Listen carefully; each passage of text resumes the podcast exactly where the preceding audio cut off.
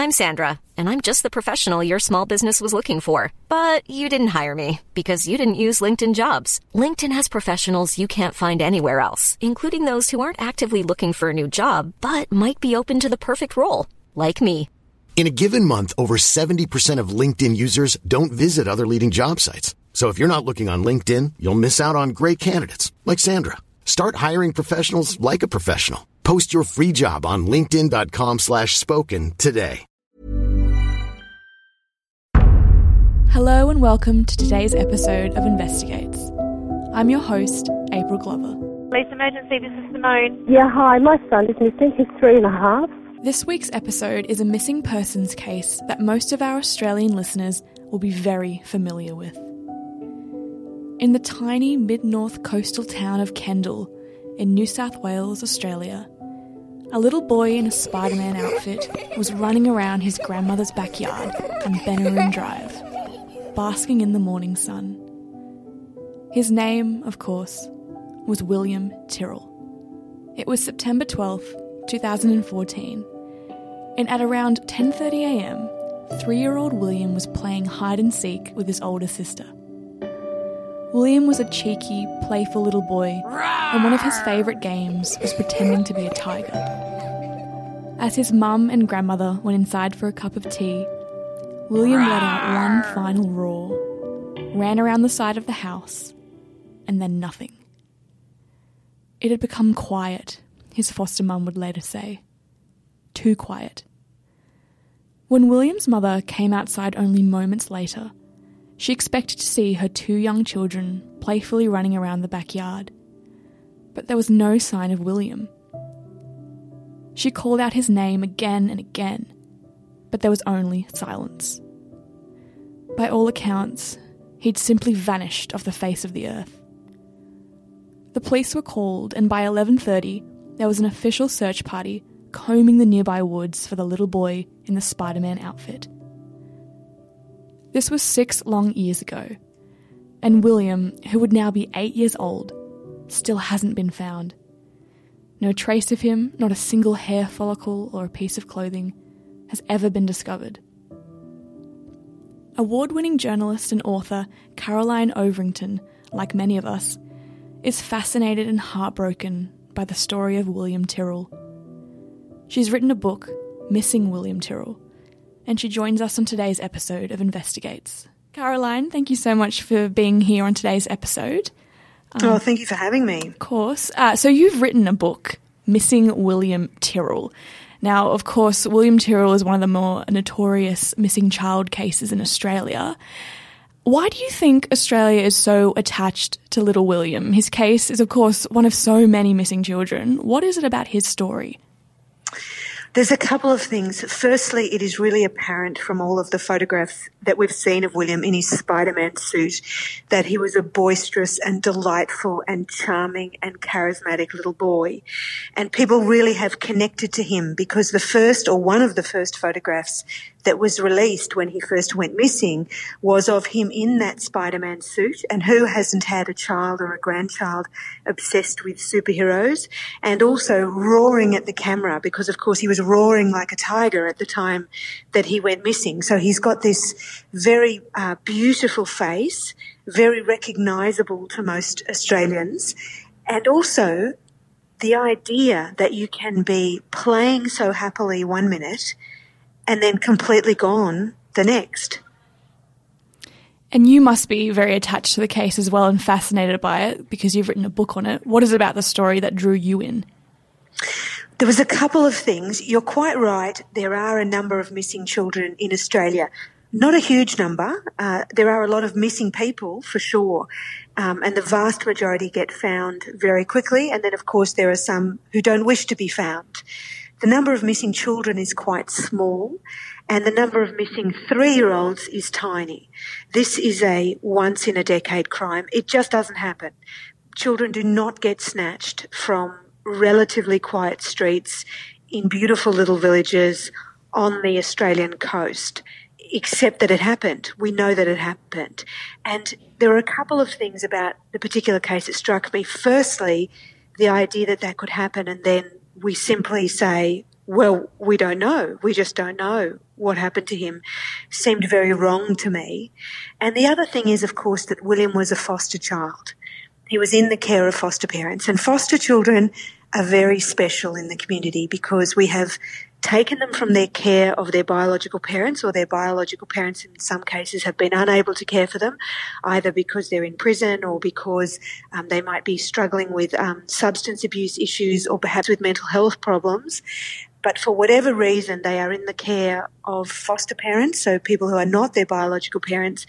And we, as the state, as the community, the rest of us in the neighbourhood, agree to take care of them. And the idea that a foster child is missing is, I think, a matter of genuine public interest. And in fact, a Supreme Court judge in New South Wales has said that when the case made its way into the Supreme Court, as it did over the course of William being missing, he said it is a matter of public concern that William is a foster child. Mm. And that is what makes it strike a chord. He was supposed to be safe. Well, that's right. And there's nothing to suggest that there was anything about his foster care status that made him unsafe. Mm. But it does mean that we all have a legitimate interest in ensuring that he's found. And of course, that would be true if he was a little boy living with his biological parents as well. But there is that special element about William that he is a foster child, that he was in the care of the state at the time, that gives the case some poignancy that I think has excited the imagination of people online, but has also really tugs at the heartstrings of people because they think to themselves, well, here was a kid who didn't have the easiest start in life. He'd already had to cope with a number of hurdles and now this. And, and for many people, that's just devastating. The idea that he's now got this extra burden why should it happen to a child who was already having a difficult start? And it's been nearly six years now, and a lot of the public think they really know what happened the morning he disappeared. What can you tell me about that morning in September? Well, that's right. It'll be it'll be six years in September, which seems like a really long time. Although to me, I can still see him. You know, I, I can still see him in my mind's eye. He's still very vivid to me as a three-year-old. Although we know, of course, he would be nearly eight. We're looking for an entirely different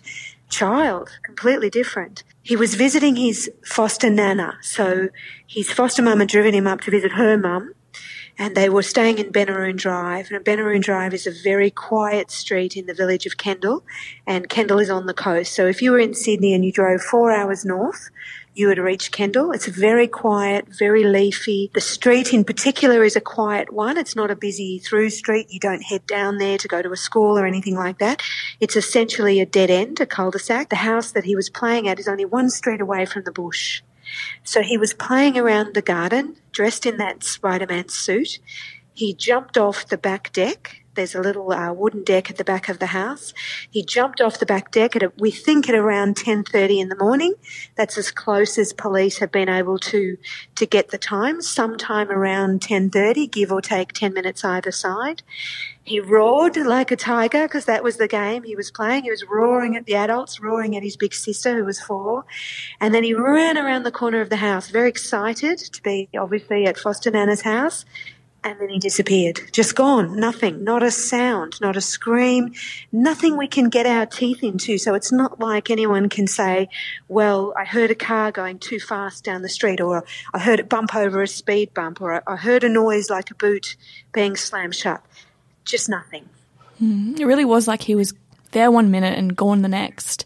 And that's right, that's right. And somebody, one of the senior police on the case, did say to me once that he had stood there just completely going out of his mind, thinking, mm how can this be? It's like the Twilight Zone. How can it be? I mean, many of your listeners will be listening to this at home. Perhaps many of them live in a normal Australian house, a one story house with two or three bedrooms, maybe on a bit of a block of land. Now, just imagine you're sitting outside with your three year old and he runs around the corner of your house and then he's gone. Uh, it, I know I've spoken to so many people who have said children disappear in front of your eyes. You can mm-hmm. be in the toy department at Kmart, you can be at the local shopping centre, you can be at the local swimming pool, you can be in a park. They're there one minute, you turn around, bang, they're gone. And that feeling, but also can you imagine feeling that forever? William's mysterious disappearance frustrated everyone who was on the case. from William's foster family, his biological family, the detectives, to the rest of the Australian public. The lack of evidence meant there were so many possibilities and theories about what happened. At first, there was hope. Maybe he'd walked into the woods and just lost his way. William lived in Sydney, four hours away from Kendall, so he wasn't very familiar with the area. But that hope faded when days passed and no one found a little boy in a Spider Man outfit crouched under a tree in the greenery of the forest. Next, police looked into the possibility of abduction. It was the only one that made any sense. Could a car have quickly scooped up the toddler and zoomed off in the few seconds William's mother was looking the other way? And next came the horrific theories that William had been sold into a pedophile ring few things gave weight to this particular idea.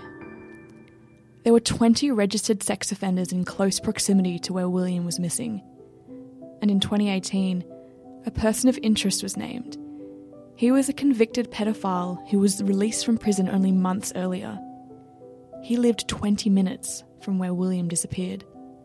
As Caroline says, it's almost certain that whatever did happen to William, wherever he is now, it started with him being taken. So, what were the initial theories surrounding what happened to William? Were there thoughts of that it was a roadside abduction or that he'd just wandered into the woods and lost his way? The initial uh, emphasis of the police operation was entirely understandable, which was that he was lost. Mm. And as a result, we have a number of problems. It means that we don't have any forensics. It means that we don't have any um, crime scene tape going up. It means that we don't have a cordon being established. And, and that's a problem for the investigation going forward. But in the immediate aftermath of William going missing, everybody just thought he's lost. And it made perfect sense because he didn't live there and he was only three and he was just visiting and the place is surrounded by bush and there's a lot, like, I've stood in that street more times than I can tell you as, uh, you know, researching the book, more times than I can tell you. I've knocked on neighbours' doors. I've walked up and down that street and there's always a little bit of wildlife around. It, it, it teems with butterflies.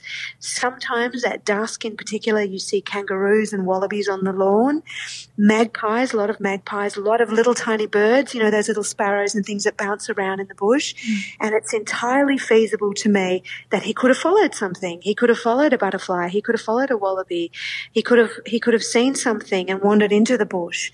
And so, of course, what happened was neighbours came out. His foster mother raised the alarm. Oh my goodness, he's missing. She went knocking on doors, racing around, saying to people, I've lost my son, I've lost my son. And everybody came out. And then before long, of course, a Facebook post went up and, and more people from the neighbourhood came. And you had SES searchers and you had girls from the local pony club and you had people from the surf life saving club and you had SES volunteers and you had the fire brigade and you had the police force.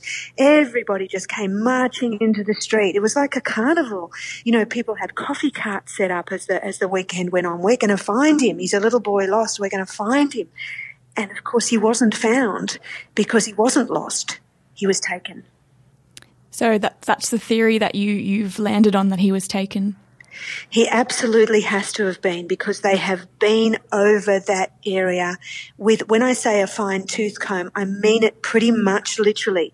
They used special rakes in the forensic search of the area that took place over months. And they lifted even the debris, even the soil, even the leaves and they they had eh, eh, there were there were 20 of them in a line searchers and they had special GPS devices worn on the body that tracked in a giant map of tiny little lights every single step they took and every single leaf they lifted. And they sprayed the surrounding bush as they passed it with, with special cans of dissolvable paint so that they could tell exactly where they went and he is not there. Was there evidence that maybe turned up later on apart from the initial search that led people to believe that it could have been an abduction? If only we had that. And part of the problem is because they thought he was lost, they didn't throw up any police tape around the house or the street or the village. And they didn't establish a crime scene. And people were walking in and out and bringing cars in and out and caravans in and out and horses in and out. So we just don't know what evidence remained of him and the person who took him. We just don't know. Or the people could have been more than one. We just don't know. There may have been a trace and that trace is now missing. And the other thing that happened was because cars came and went over a 48 hour period without being checked. And, and wheelie bins were collected without being checked. And there could have been anything under a tarp or thrown into a bin. We just don't know because we were assuming that he was lost. And that's not to be critical because mm. imagine if he had been lost and it was getting warm that day. It was seven degrees in the morning by the afternoon it had got closer to 20 degrees. Later again, so by midday it was about 20 degrees. Later again, by about four o'clock, some light rain started to fall and then the temperature dropped in the evening.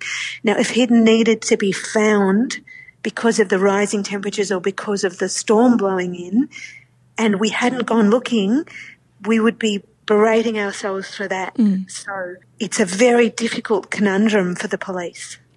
There were lots of cars coming in and, in and out and lots of people going through the house, but was there one car in particular that investigators sort of zeroed in on?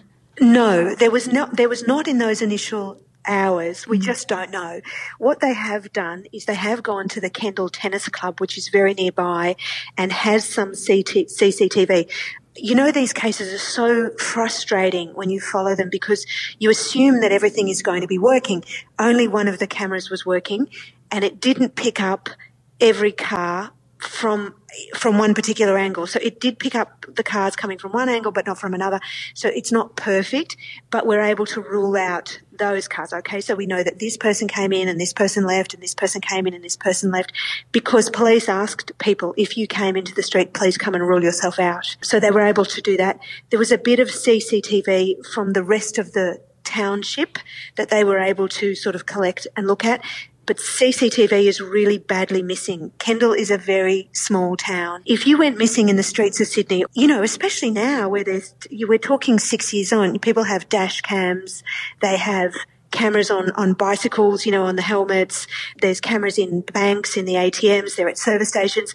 This is a very small town and it was six years ago and that's one thing that we really don't have enough of. Mm. And the other thing is there's only one mobile phone tower in the area and Kendall is a village of a thousand people. So you're a detective, you think to yourself, you know what I'm going to do? I'm going to la- download the mobile phone data from that tower and I'm going to be able to tell who was in the village at the time. And to some extent, that's right. You are. Except that cars passing on a nearby freeway are also pinging off that tower. So you, can you see the frustration mm. of people who are involved in the search? Every time they think, you know, this is going to lead to the breakthrough, something turns up that makes it more frustrating. And with such a startling lack of evidence, did it take a really long time for anyone to be questioned or have any suspects? Well, actually, there were always a number of suspects, even early on. That's true. Once they had decided or once they had dispensed with the idea that William was lost and got their heads around the idea that maybe he was abducted, they did have a number of suspects or what they call persons of interest that they wanted to rule out quite quickly. And many of your listeners will know the story of the washing machine repairman. So that there was the, there was a washing machine at the house that William uh, disappeared from. It had been taken apart a few days earlier by a local white goods repairman. He wasn't able to fix it on the day, and on the morning of William's disappearance, her daughter had rung him to say, "Why have you done this? You've taken my mum's." washing machine apart. She can't do her washing. She's an elderly lady you have to come and fix it. And she left that message on his phone. And police knew about that, of course, and so they went out to interview him. And it does seem that they concentrated on him for a very long time, despite there being no evidence really that he ever came to the house that day. He wasn't due at the house that day. He'd been there a few days earlier. He didn't yet have the part that he needed. But this seemed like a possibility to them. And also when you're looking for a child, you'll grab anything. And they mm-hmm. did zero in on him. And he has always maintained that he had absolutely nothing to do with it. There has never been any evidence to link him to it. They've searched his house. They've searched his office. They've downloaded his phones. They've downloaded his computers. They've done forensic testing on, on a mattress that he kept in his office because he sometimes used to sleep there. They've talked to all of his neighbours and to all of his family members. They've done forensics on his car. They sent in a, a wood chopper to his property to turn over a wood pile that he has there. There's never been a shred of evidence. And he's in fact mm. suing now. He's in fact launched a civil action against the state because he says his name was linked to the case for so long and his business was destroyed and his family life was destroyed. So yes, there were people that they concentrated on, but as we know, they've never been able to charge anyone.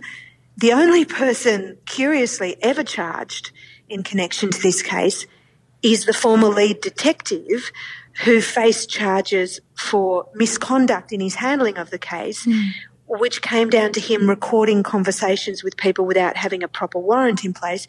Now, he has said a thousand times, I needed to do that for operational reasons. The bugs in the house were failing, or sometimes the person we were recording would, would move away from the house, would come out of the house onto one of these big bush blocks and talk to me in the driveway, and the bugs were no good. They wouldn't pick him up there. So I, in order to protect myself and to record the conversation, I recorded it on my mobile phone instead. We don't have an outcome of that case yet. That won't, we won't have one until the 7th of April. We do know he's pleaded not guilty.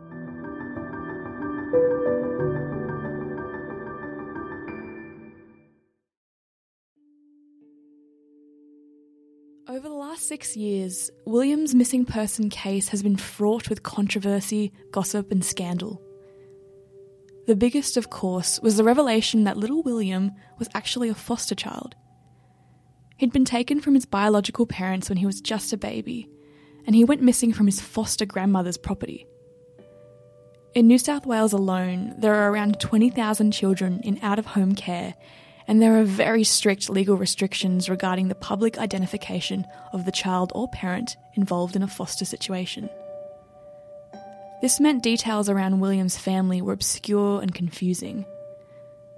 While, of course, there is no suggestion that William's foster or biological parents were involved in his disappearance, the public perception of the case turned on its head.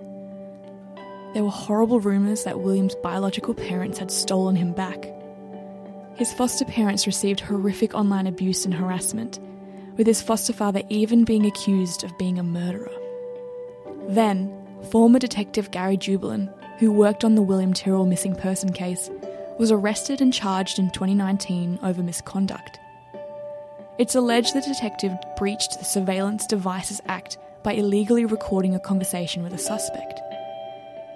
Jubelin denies the charges, telling a court he had a reasonable and lawful excuse for making the recordings. All this, of course, only serves to overshadow the heart of the case, and that is that a little boy is missing, and he still hasn't been found. A lot of things seem to overshadow uh, William's case, including Gary Jubelin's arrest, and, and not only that, William's special family circumstances, the fact that he was a foster child. Why do you think that was so important to people? Well, they're, they're, two very different things. The fact that he was a foster child certainly made the case more complex for police because it meant that his foster parents and his biological parents could not be seen in public. They still can't. There is a law in New South Wales that says you cannot identify foster parents or foster children or their biological siblings or their biological parents. And that law is in place to protect the privacy of the children who are in foster care, not just William, but all of them. Mm. Now, when William first went missing, of course, police had to identify him because otherwise, how would we find him? They had to put up a picture of him and they had to say this is his name so people in the bush could go calling for him. But his foster parents and his biological parents still could not be identified. And this, I think, was one of the biggest flaws, the biggest mistakes in this investigation, because it meant that people watching at home, you and I and every other ordinary Australian with a good heart, not given to suspicion, looked at this case and thought, wow, where are the parents? Mm. Why are the parents not pleading for his return. And it was months before we saw an interview with them in which they were shrouded in secrecy. They were covered, you know, in darkness. They were shown in silhouette. You could, you could only hear their voices. They were sitting in a really dark room and it looked even worse. It looked at people thought, what is going on here? And they were told, we can't identify these people. We can't tell you everything about this case. And so I think the ordinary Australian thought, oh, well, this is very odd. This is very odd. When in fact there was nothing odd about it. It was just this strange law that strangled the police operation and made the whole thing far more suspicious and unusual than it needed to be. They should have just given the foster parents or the parents permission in the first day to go out and plead for William and all that secrecy would, we wouldn't have had to worry about it and all the online, you know, how, how rumors spread, you know, there's been all these rumors spread mm. about what's going on really. And the thing with Gary is Gary is a huge, Gary Jubelin was the lead detective on the case for four years and he's hugely popular. You know, he's been involved in some of the biggest criminal cases in New South Wales for more than 30 years. And so when the police decided to investigate him for using his mobile phone to record these conversations instead of relying on the bugs, and then amazingly he was charged with a criminal offence, 10,000 people went online to sign a petition demanding that the charges be dropped and he be reinstated because mm. the average member of the public doesn't care maybe they should, but they don't care whether he used his mobile phone to record the conversation. They want somebody like Gary on the case of their missing child. Mm-hmm. Doing everything he can to find him. And when you you mentioned earlier about the fact that his biological and foster parents were just shrouded in this mystery, do you think that that did change public perception about what happened to William and not with the police, but maybe with the public? People stopped thinking that he was missing? Absolutely, 100%. percent mm hmm I, I, have no doubt in my mind about that. And I should be clear about it. So the department that manages foster care in New South Wales is called the Department of Community Services. It used to be known as DOCS. It's now known as FACS. They change the name every couple of years. It's now got the word justice tacked on at the end as well. mm They are responsible for making sure that people abide by this law. Now, DOCS has a lot of great people working for them. Young people come out of university with a degree in social work. They really want to make a difference. You know, they want to work with families to try to overcome some of the problems they have.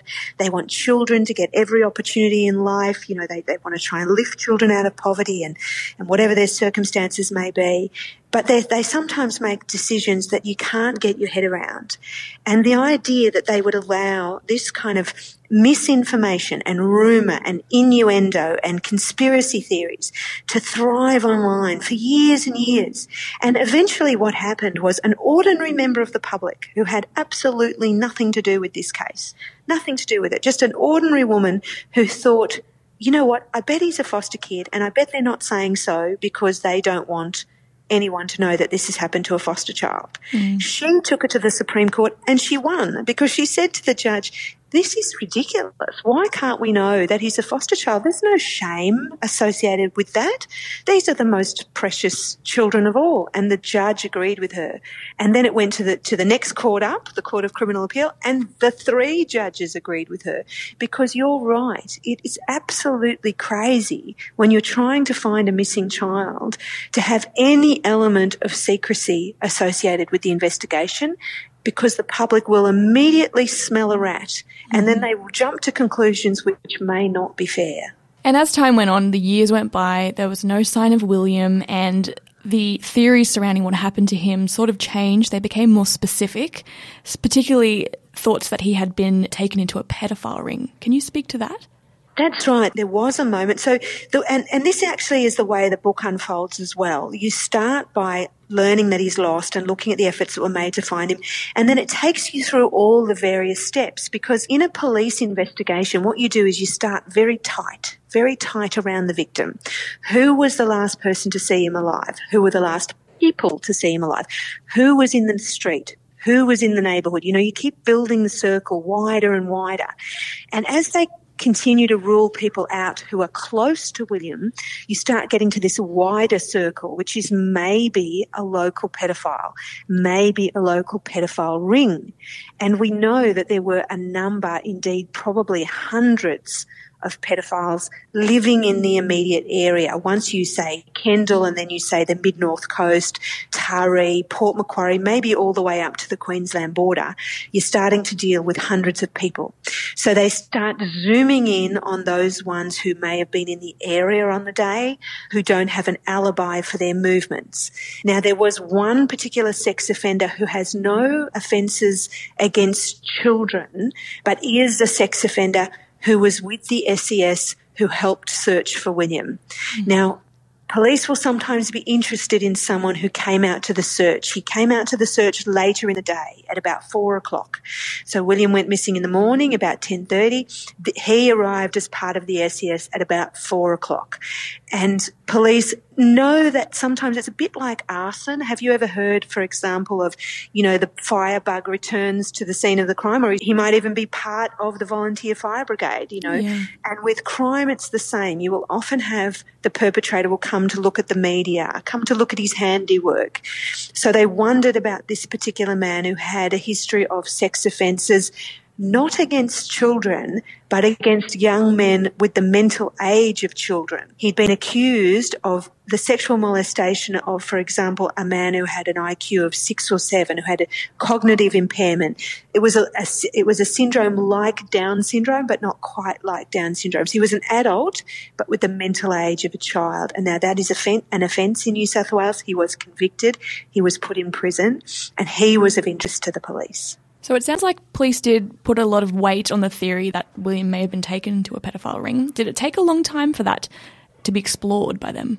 I think they're still exploring that possibility. I, I, don't think we can rule that out. They were horrified by that idea. One of the hardest things to imagine is that Mm-hmm. I, I, think. I, I mean, I, you can't even find the words for it, really. Like, can you imagine that that might be the case? I mean, you you almost hope that that it isn't the case, that there's something else, because it, it's a horrifying idea. And one of the um, things that they have to do is, is, you know, sort through some pedophile material that they know about to try to see is there any evidence that this has happened. And this case broke very many seasoned detectives. Very many of them cannot work and will never work again because of the kinds of people they had to talk to and the kinds of theories they had to explore. It was a horrendous lead to have to follow, but of course they had to do it. They had to do it. It's a horrific thought that little William could have been exposed to something, something like that and is still exposed, but it does mean that police believe he could still be alive, doesn't it? There are a number of ways he could be alive. You know, sometimes people snatch children because they can't have any of their own. Mm. Sometimes people snatch children for all kinds of reasons that we may not understand. I know that in the beginning, one theory that went around, one, one lead that they had to follow was that maybe somebody from William's biological parents wanted to get him back. Now we know that's not true. Well, they certainly wanted him home with them. They still want him home with them, but they didn't take him. They definitely didn't take him.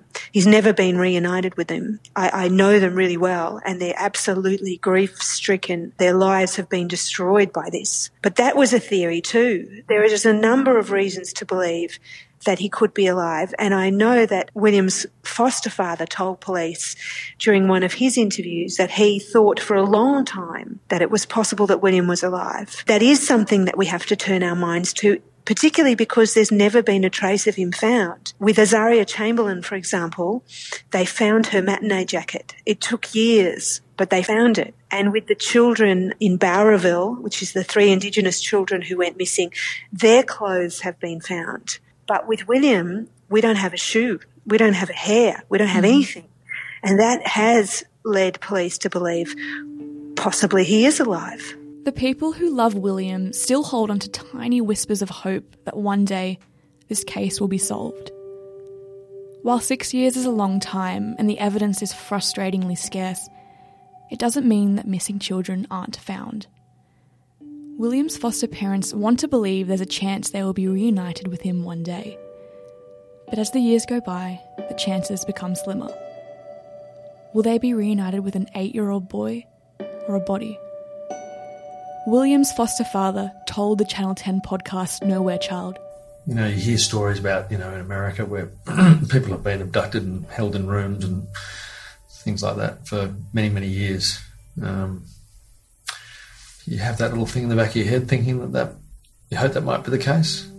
Take the case of young Queensland boy Daniel Morcombe. In 2003, 13 year old Daniel disappeared from the side of the road while waiting for a bus to take him to the shops. It took eight years for Daniel's killer to be brought to justice and for his remains to be found.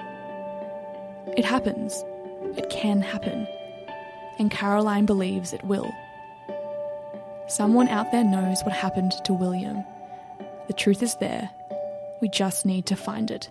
And what about the family, knowing them like you do? Do they hold on to hope that little William's out there somewhere?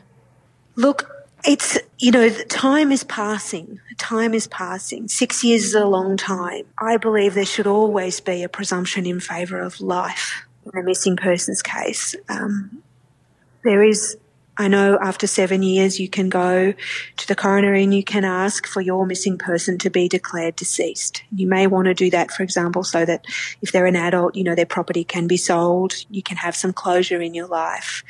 I'll be really interested to hear what the coroner does. You know, William's case has been investigated by a coroner for more than a year now.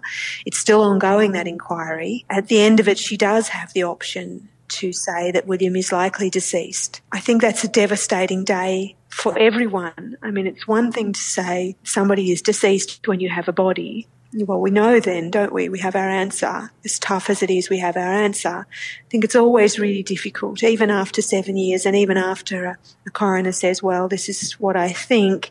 There will always be that lingering doubt in your mind, won't there? You, you just don't know. Mm. You don't know until you get a chance to lay them to rest. And I know in the case of, of Daniel Morcombe in Brisbane, I, I know the Morcombes really well. And with Daniel, his, his remains were recovered. His body was brought home to his parents and it meant something to them that this could happen, that they don't have to wonder every day. Is he out there? What's he doing? Is he okay?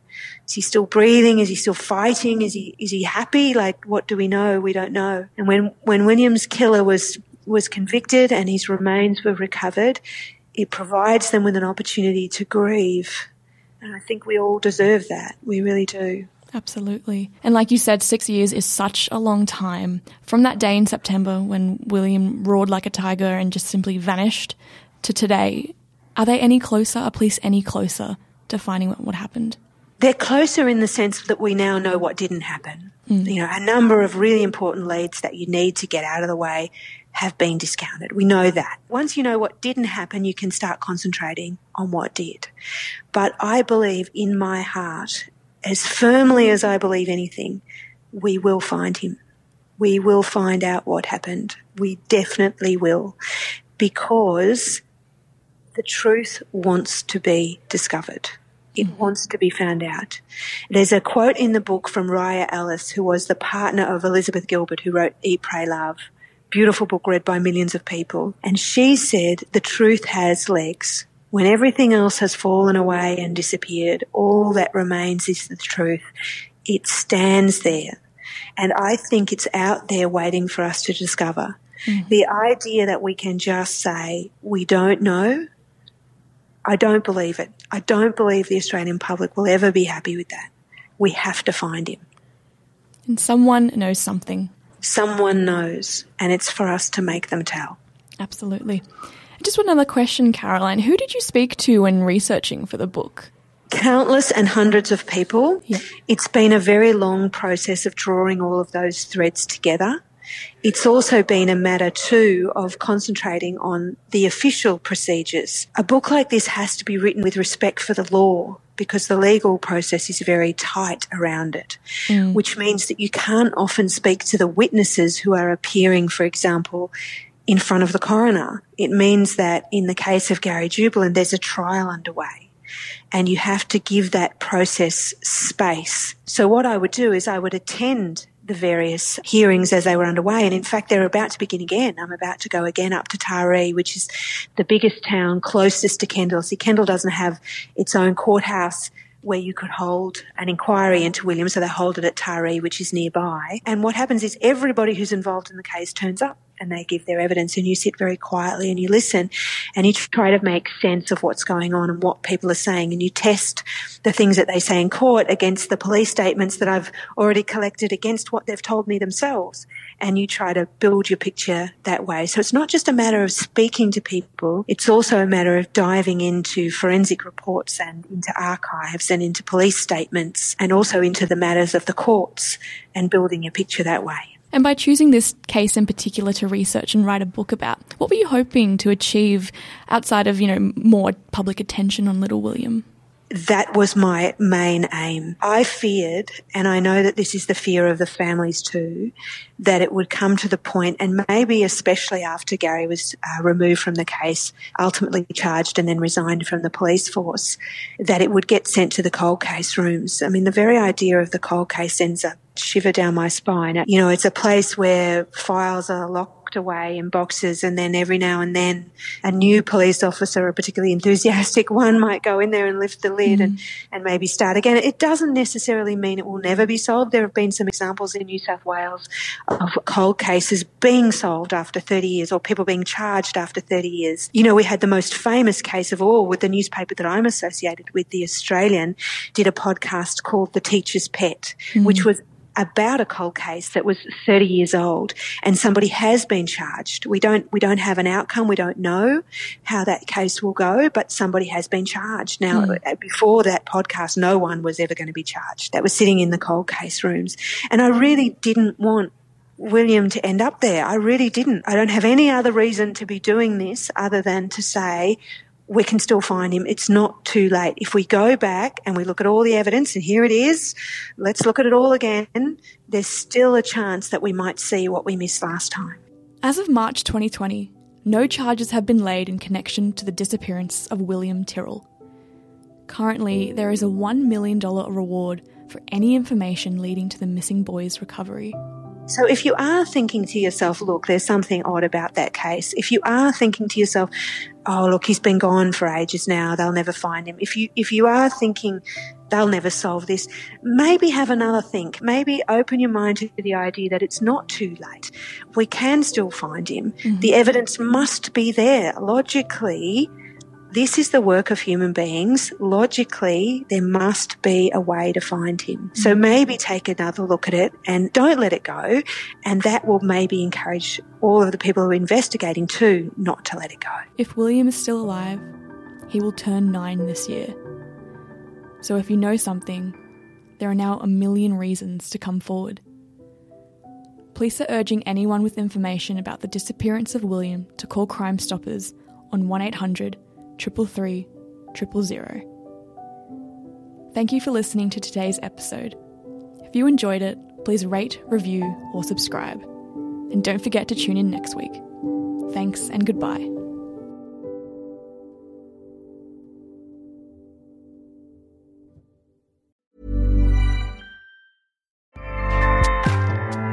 ACAST powers the world's best podcasts. Here's a show that we recommend.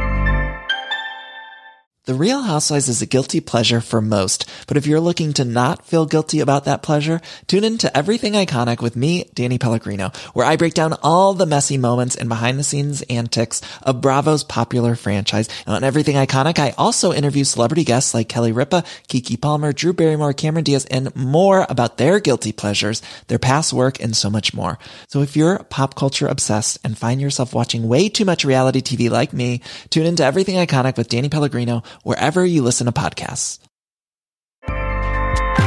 ACAST helps creators launch, grow, and monetize their podcasts everywhere. ACAST.com.